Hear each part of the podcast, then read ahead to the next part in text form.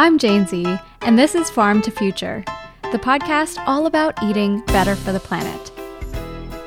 Here's a fact palm oil is the most popular vegetable oil on the planet. You might not cook with palm oil, but you most likely consume it every single day, if not several times a day.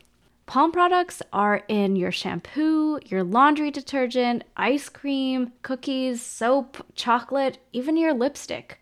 If you Google what is palm oil in, the first page you'll see is the World Wildlife Fund, and you can click on all these different products and see exactly what palm oil is used for. Well, today, palm oil is making headlines as we speak, and it has to do with Russia's invasion of Ukraine. You've probably heard by now that Russia is a major exporter of wheat, and that's becoming a food security problem for countries like Egypt and Turkey and Bangladesh that rely heavily on that supply. What you might not have heard about is that Russia is also a major exporter of crude oil, and the price of palm oil is directly tied to crude. Amal Chatterjee is a purchasing manager at Puratos, the multinational family business that makes the baking products behind your pancake mixes and the muffins you get at Costco or Safeway. Amal's going to explain what COVID did to our supply chains, what Ukraine has to do with palm oil, and what other conflicts in the world are affecting our food supply today. If you enjoyed this episode, tell a friend, and if you didn't, tell me. You can find me, Jane Z, at farm.to.future on Instagram. All right, on to the show. So excited to chat about supply chain and all the things that have been going on the last two years. Welcome to the podcast, Amal. Thank you. Happy to be here. I was looking at your LinkedIn and I'm so curious about this uh, corn research paper that you wrote. And then also would love to hear about your time at Monsanto before working at Puratos. Well, I am by training an agricultural economist. And after I graduated from the University of the Philippines, I was hired by my professors to do a bunch of studies. And one of them was to look at the benefits of using BT corn, which was brand new to the Philippines at that time. So, uh, corn borers are uh, an insidious insect that are very hard to kill because they bury inside the, the corn uh, itself, so the insecticide can't touch it. Well, Monsanto had come up with a way of infusing a protein into the corn that was harmful to only that particular insect, um, which was completely revolutionary uh, at the time through genetic modification. So it was the first strain of genetically modified corn, and it was kind of a big deal because people were afraid of it. They didn't understand what the benefits were. So uh, we had to do two seasons. In the Philippines, we have a, a, full year where you can do actually two or three crops if you want to do really intensive planting. What happened was we had to go and find farmers during the first season who did not plant BT corn and farmers that planted BT corn. In the first season that we did it, we found maybe 20 farmers that planted this BT corn. Six months later, nearly everyone had shifted. Mm. Like it was almost instantaneous. And farmers are among the most conservative people uh, in the world. They don't like to change to new technology. They really want to see some results. And the results were so drastic because that year there was an infestation. And farmers sprayed and sprayed and sprayed, but they still get, didn't get the yield of farmers who didn't spray at all. Mm. Um, so the uh, the genetically modified corn really worked, and uh, they got a because there was a shortage of corn in the market. They got really high prices, so farmers just immediately shifted to this new seed. So what happened was uh, uh I went to the U.S. for further studies. I got a, a master's degree, and uh, I decided to try practicing interviewing skills at a job fair, and Monsanto was there.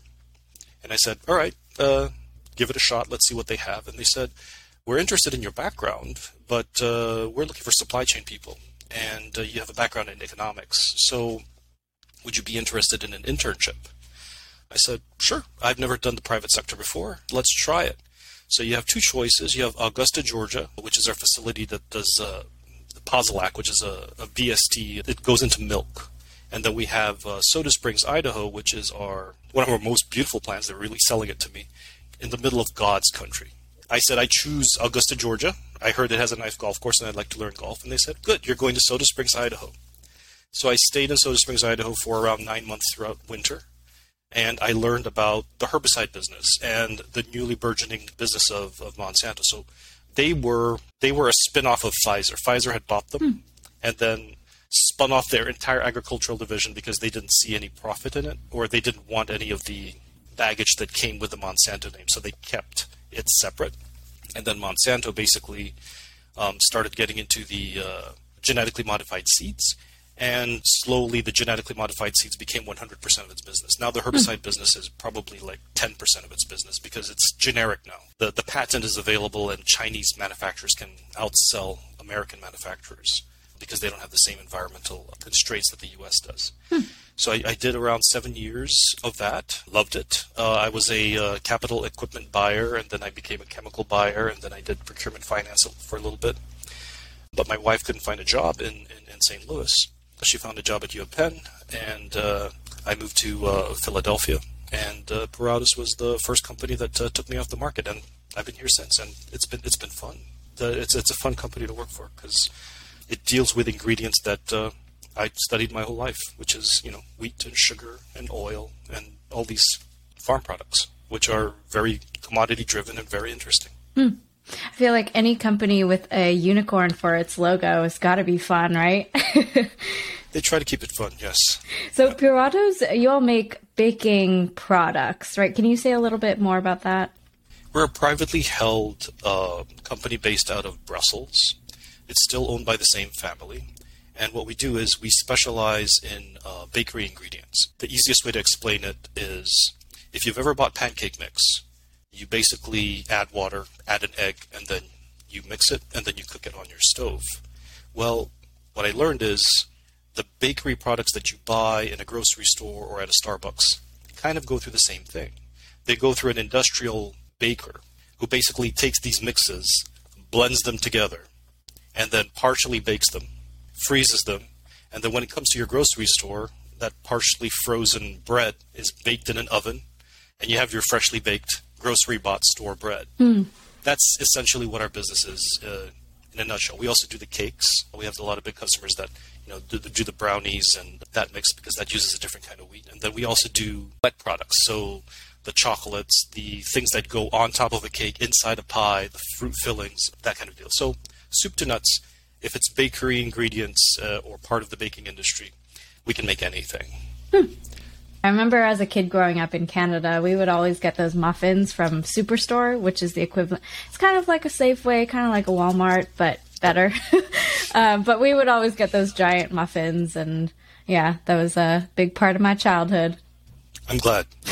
well, I, I, tell people that uh, my R and D department samples at my current job taste a lot better than my R and D samples at uh, at Monsanto. Herbicide does not taste good at all. yeah, I'd hope not. oh man. So, yeah, tell us a bit more about your day to day. So, you manage supply chain for specifically fats and oils, is that right? Correct. So, I'm a purchasing manager for fats, oils, emulsifiers, and we have this broad category called uh, ingredients, and that encompasses things like phosphates and ascorbic acid and tartaric acid small quantities of things that are critical to the finished product. Things like flavors and uh, little odds and ends. So, my job basically is to manage risk for the company by booking pricing when I see that the markets are favorable and informing the company of what I see are possible risks to our supply chain based on what I'm seeing on the market or what my suppliers are telling me. It's been a rough two years. Like, uh, usually with food, it's pretty stable. It's always the same year after year. What only changes is um, yields. So if the crop yield is bad, prices go out of whack. Or if there's a market play by Wall Street, commodity prices go out of whack for you know a couple of months. But the COVID has thrown a wrench into everything, and it has changing tastes and preferences, and at the same time disrupting the supply chain for everything. It's kind of hard to see what the future is. All you can uh, tell your the president of your company is bad news, prepare for the worst. Yeah, which is uh, not what your president wants to hear when you're trying to grow the business. Yeah, definitely. Well, for sure, getting into the supply chain stuff, but you mentioned changing tastes and preferences. What have you seen on your end as far as changes over COVID? Ah, So our business has changed um, a little bit. So uh, our sales for any kind of restaurant, uh, like a, a, KFC or whatever bread that comes with, with fast food or an Olive Garden or, or, or something like that, dropped off. Nobody went to restaurants anymore. But our sales didn't decline. Our sales actually went up because it got picked up by all the sales that we were making in the grocery stores. Basically, what we learned was the grocery stores have adapted really, really well to COVID and put a lot of channels to allow consumers basically to buy as remotely as possible and still get what they want. So we see Instacart, we see all these people basically delivering to your house, we see Amazon Fresh and, and, and competitors like that.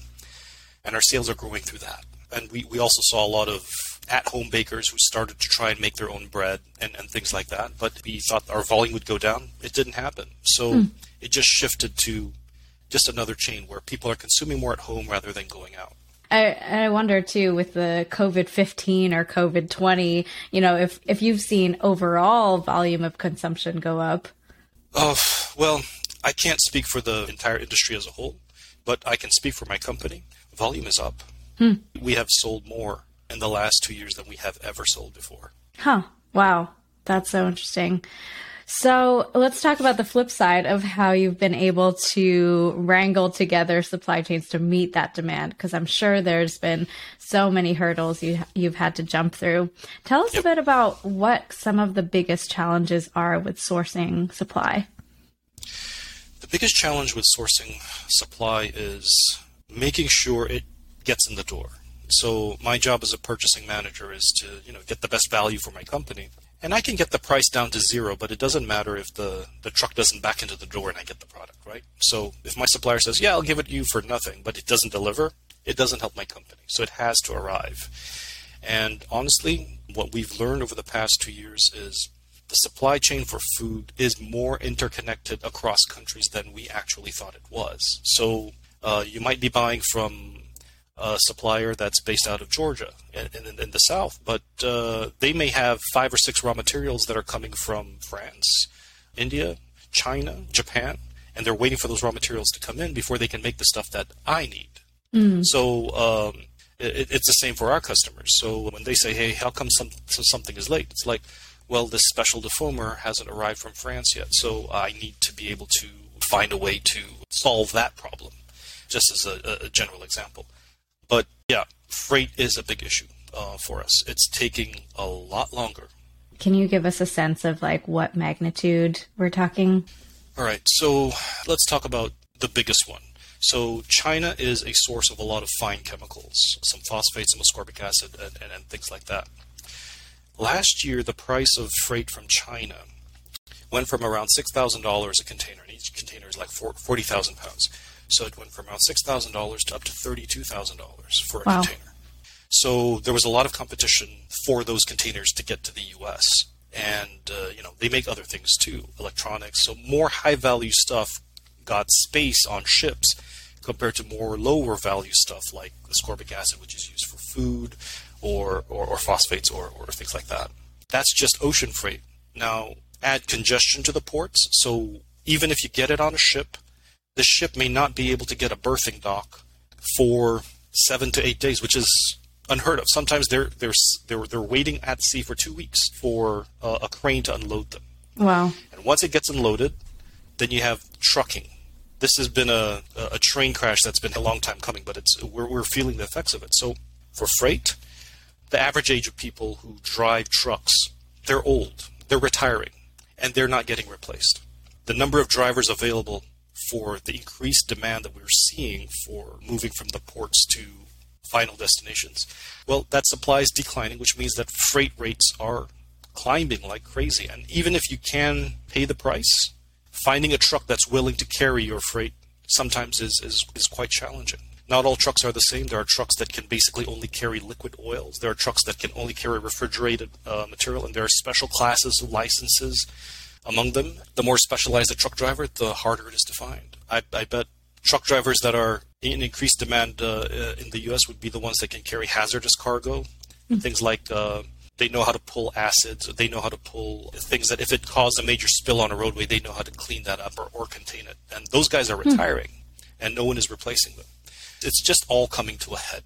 and uh, it, it has not been able to get trucks in the door. Huh. Sounds like we need some kind of recruiting campaign for truckers. Yeah, well, it, it's not a fun job. Uh, Mm-hmm. you, you're you're on the road all the time. There are restrictions. The U.S. government uh, has learned that if you keep a truck driver driving too long, they tend to get sleepy and cause accidents. So they put governors on um, all trucks. Basically, you can't drive more than I think uh, eight or nine hours straight without taking a break, and uh, they can monitor each individual truck. So all trucks are bound by this schedule so they can't do a certain amount of hours per day unless they have another driver and you know uh, tag team a truck. But yeah, uh, I think it's good, but it also adds a constraint to an already tight market. Yeah, it's interesting. I mean, it's not that pleasant a job, but I know a ton of people who are Uber drivers or Lyft drivers in the city. And it's a little bit different. Shorter distances, you get more breaks, but generally you're you're still driving, right? That's the bulk of your job. And I wonder if Ah, yeah, but with uh, with Uber, you get to go home at night. With a truck That's driver, true. you sleep in your cab, Yeah, right? that's true. Yeah, you're I guess you're on like a perpetual road trip. That's exactly what it is. You'll take a couple of breaks every month and maybe see your family two or three times a month for a couple of days, but you're on the road the whole time. Yeah, yeah, that is a tough life. Well, for anyone wa- that wants that adventure, I'm sure there's very well paying positions. I want to go back to what you mentioned around the shipping containers. In our prep call when we spoke, you mentioned there's a imbalance of shipping containers across ports. Can you say more about that? There was, yes. The reason for any price increase is always an imbalance in supply and demand. And if you want to put anything on a boat, you need to put it on a shipping container. And the U.S. over the last two years has been pulling a lot of shipping containers from around the world, but not sending them back as in, in the same frequency. So there is an imbalance in shipping containers across the countries, and that's driving the availability of, of freight from other countries to here usually what happens is the empty containers just go back. Now people are being charged a lot of money to put empty containers on a boat to bring it back to another country, which is kind of unheard of. But that that's just one facet of, of the shipping. It makes me think, you know, there's a lot of businesses that are doing shipping container homes here in North America. And, uh, you know, it makes sense why if we have a ton of sh- empty shipping containers just lying around. But as an outsider, I'm thinking, well, first of all, why is it that we need shipping containers to move freight? Is that a legal thing or is there not other materials we can use? Well, a shipping container basically is uh, regulated by international standards, which means that it's a metal box and it's always going to be the same size, whether it's built in any other country. So it's basically a, a Lego block that you buy or rent space on so that it can go on a ship and they can stack it perfectly. If everyone made their own shipping containers out of wood or plastic or whatever to different sizes, we go back to the 1700s, which was that's how they did it, where things were just carried in nets or on pallets open, and you don't have the efficiency of stacking things like you would on a, a container ship. So if you if you look at a container ship, I think two thirds of the container ship is just these Lego-like block pieces stuck on everything. It's basically for uniformity and it, it keeps the cost of freight down. Because think of it this way: one of the most expensive things about freight is whenever you get a human involved. The only time a human is really involved with with freight is when you're loading a ship or unloading a ship. Piloting the ship, yeah, that that's part of it, but you're piloting a ship that has like thousands of containers on it. But if your crane operator has to make decisions for every single container, like every tiny little container, it makes it really hard. But because the containers are all the same size, you can have a computer do it because it's all the same, right? So it, it automates the process uh, a lot, and that's where you get your cost savings. Gotcha. Interesting. And we've reached this weird point where those cost savings aren't really work panning out for us. But hopefully Well- they'll balance back soon. when we start sending more containers back to the countries, which means uh, when we start selling product, because that's how you get a container back to the other countries. So you take that container, and like China will buy something from the U.S., like soybean oil or fertilizer or cars or things like that. Then it'll go on a container, and then that's how it goes back to, to China or to Europe or all that. It's trade and uh, trade balances. Yeah. So one of the materials you source is palm oil, right? Um, Yes. Does that? How is that stored? Does that come in barrels inside the shipping containers? Actually, um, no. So that comes on a special ship. The, the volume of oil, of, of food oil, especially from palm that's traded around the world, is so large that they really don't put it in like a container. They have like tankers, ship tankers that get filled just to carry that oil from, from Malaysia and from Indonesia. And um, those countries export that crude palm oil or that refined palm oil, and it gets pumped out at a refiner in, in the U.S. So it has to be someplace close to water, um, and then it gets processed into other things like uh, shortening, which is like margarine, or they deodorize it and repackage it so it has an extended shelf life, and then they ship it in, in trucks, liquid bulk trucks to whoever needs to use it. So you have like a whole truck that's just filled with oil. Yes. Huh. Yep. I didn't know they did that. Yep, whole truck that's filled with oil, and the plant has to have a large tank that's capable of handling more than two trucks because you don't want to overfill that tank. And so the bigger the company, the more tanks that they have because they have to keep all this these these materials in house. You had mentioned before that the price of palm oil has gone up because of the Russia Ukraine war. How does that all make sense?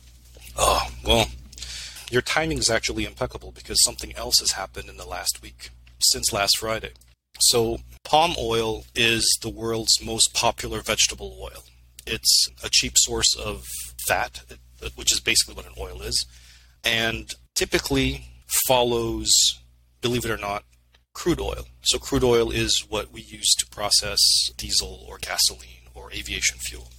And the reason it, it follows that is there are mandates in each country where they require some palm oil to be used to make gasoline or diesel. It's called a, a like a biodiesel mandate. A lot of countries uh, have that. I think the U.S. has a, a similar mandate. If you've heard of ethanol, it's not palm, but it's actually corn that's used to actually make ethanol, which gets put back into into gasoline. It's exactly the, the same thing.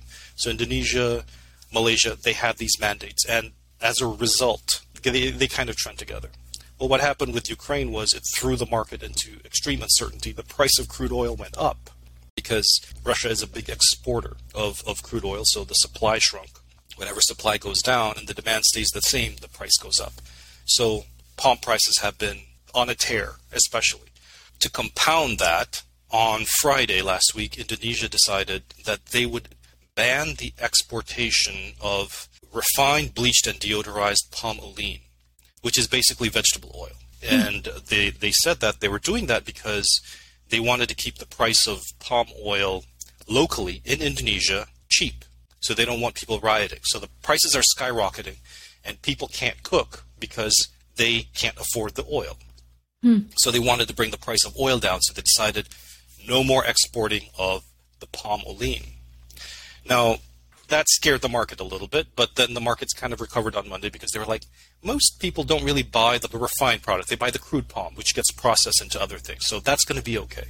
Well, on Wednesday, they changed their minds and said all palm, even crude palm. So right now, the market has no idea what the hmm. price is going to be. So prices are on a tear right now. No one is quoting. There's so much uncertainty on the market right now, which is which is crazy. And what's crazy about it is Indonesia is 60% of the export market for palm. They hold a lot of clout. Wow.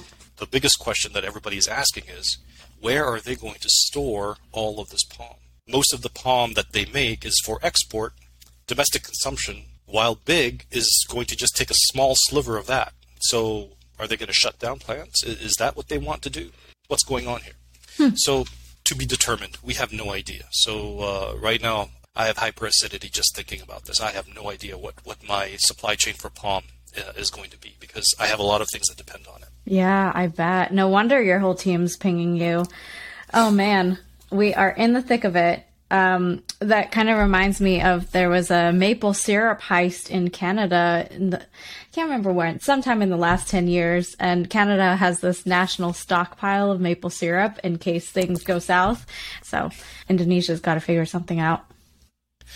Yeah, Um, I'm pretty sure things will come to a head. The thing with uncertainty is the more uncertainty you put on a market, the higher prices are because the price basically carries the risk. And when it, when it's risky to buy, the prices go up. So, in this kind of situation, what kinds of options would you look to? Because palm oil, I mean, that's probably one of the ingredients that are in most of your products, right? And probably difficult to replace. So, I guess in this case, what options would you be looking at? well, that's a that's a good question. The answer to that is we're not 100% sure because whenever um, you change an ingredient, you have to change the ingredient declaration to your customers. And your customers, in turn, have to change the ingredient declaration to their customers. So it's not easy for me to switch from palm to, let's say, soy, soybean oil, or to canola oil, or to another type of oil without creating this huge avalanche of downstream effects because soybean oil is considered an allergen. It has to be treated a little bit with more care at the plant. And not a lot of plants uh, that our customers may be equipped to deal with that. So they may not be happy with switching to soy. Canola, they're not the same. The main issue is our products have to be baked. And when you, you put the oil in the product, it responds differently to temperature across the various oils that are on the market. So we already have dialed down the formula for palm oil. If we change the oil, we may have to change the recipe. And that's a huge undertaking mm. because we carry lots and lots of recipes, hundreds and hundreds of recipes. So I'm not looking forward to the work that comes if there is no no palm coming. Mm-hmm. I don't think that's going to happen, but uh, we don't know. Yeah, everything is too uncertain. How long of a time period do you carry inventory for? Oh, at my plant? Mm-hmm. Um, well, it depends on production, but for some items, I can carry up to maybe a month's worth of inventory. Our suppliers can carry up to maybe three months of inventory, but they're always expecting that there are ships that are coming. If that doesn't get replaced, or if there are late shipments or things like that, they may actually have less uh, in their tanks. So we're not really sure, but we have at least a month. Okay, so you got a little bit of time to figure things out. A, a month in, in manufacturing is not a lot of time at all. So uh, that it, it goes by super fast. Right, right. Yeah. Um, and I'm guessing for something like palm oil, that'd be really hard to source locally or domestically in the US. But are there other ingredients that you've found that you've been able to find locally? Uh, yes. So most of the things that we can find locally are high value items like uh, flavors and, and, and colors and, and, and things like that. Some emulsifiers that have a lot of high value or added value processing can be sourced uh, in the US, but you know the the raw material for that still is Indonesia and Malaysia. They're the two largest countries that that are responsible for 90% of all the palm in the world. So palm can only grow on the equator. There are no palm or palm kernel trees or farms in, in Florida or Hawaii. That's all sugarcane country or, or pineapple country or, you know, that land's already been taken for some other stuff. There really isn't much of uh, an alternative to find that. But yeah, there are so a good example is sunflowers. We buy sunflower oil, sunflower seeds. We recently went through a scare with Ukraine because Ukraine apparently was responsible for 70% of the sunflowers that were coming on the world market. And when mm. Russia invaded Ukraine, that supply chain completely shut down. So we were forced to, to find alternate sources. So luckily, we were able to find a domestic source for it and switch some things around, and uh, we were able to find even North American sources for the seeds. So, yeah, there are, there are ways of finding local supply, but you know it comes at a cost. Uh, but the cost compared to having it, you'd rather have it, right? So if if you look at the the hierarchy of needs, the the most important hierarchy is you have to get it in the door. You have to satisfy the demand for it. Everything else is secondary. And just to clarify, so Puratos is an international company. Are you sourcing the supply chain for all those different uh, branches of the company or just the U.S. plants? I'm only doing it for the United States. Okay. So okay. I have multiple plants in the United States that I'm doing it for. Okay. Nice. I feel like your job is like whack a mole. You know, one thing's done and then you gotta. uh, very apt. I have described my job as that. Yes. There's a lot of whack a mole. Yeah. Oh, man. Uh, I don't envy you, but Godspeed to everything you're you're doing. Thank you. um, I want to touch on one more thing, which is there's a lot of conflicts going on in the world that most of us don't track that you're probably tracking. Last time we talked, you mentioned I think it was gum Arabic that comes from oh, yes. sub-Saharan Africa. Yeah, can you tell us about that and, and maybe some of the other, you know, world news that, that you're seeing that we might not even know affects our food supply? Well, I only know what I know based on the problems that I run into, right? So we've had a scare last year because our supply chain for acacia gum or gum arabic was affected by unrest in South Sudan. So gum arabic comes from the baobab tree um, which is grown in sub-Saharan Africa, and it is put on ships in Juba, South Sudan, and then shipped to Europe through the Suez Canal, processed, or sent directly to uh, the United States for our supply chain. But because of civil war, all this uh, material had to be trucked um, across the desert to Cairo instead of traveling from Sudan in order to get to our final destination. So conflict any conflict will disrupt your supply chain. We're starting to see a lot of disruptions because of that. The biggest thing that I'm most concerned about is one of the busiest waterways is the South China Sea. Nearly everybody needs to pass through that. It's basically the sea around the Philippines and Singapore and Malaysia. Nearly all ships need to pass, whether they're coming from India or going to Europe. You know, China has been building a military presence in that area, which could lead to, you know, friction. And any friction in that area can disrupt shipping lanes, which adds weeks and weeks to travel times, which time is money. The longer it stays in the water, the more expensive things become. So it's a potential flashpoint. And uh, it's in the news a lot, but that's kind of the reason why it is. Uh, people are keeping a, a very close look on that. So whenever they talk about Taiwan or China saying uh, threatening about taking over Taiwan, that's kind of the whole deal there if if that ever happens, that entire strait will be off limits. You know, it will turn into a war zone, and then who knows what's going to happen to global shipping? It's such an artery for for the world. Mm-hmm. Yeah, we'd be kind of trying to find a, a, polite word to say it, but yeah, we'd be pretty screwed. Um, thank you so much, Amal, for for sharing all of this. I, it's so insightful and hearing from you firsthand what's going on. Any last words you want to share with listeners? We got a lot of very eco-conscious folks listening here. Um, from a consumer standpoint, is there anything you know you would advise us to to do or kind of think differently about? The companies or the people that will do the best in these uncertain times are people who are willing to adapt. You have to be willing to see what's out there in case there's something that goes missing from your pantry. So try new things. If you don't see something on your supermarket shelf that you're used to, don't go home empty handed. Try an alternative. You might like it more, or you may not. But uh, for the people in my group, the reason we keep doing what we're doing is we like the challenge of adapting to an ever changing environment. And we got it in spades this year But if we don't react to every day like it's a brand new day with a different set of constraints, we're dead in the water and we won't be doing anything for our company. So that kind of mindset would translate most to, to everybody. We are in uncertain times and we have to have this mentality where you just accept change. It's it's happening and you just roll with it. And the people that roll with it the most tend to come out well in the end. Yeah, roll with it and you'll thrive.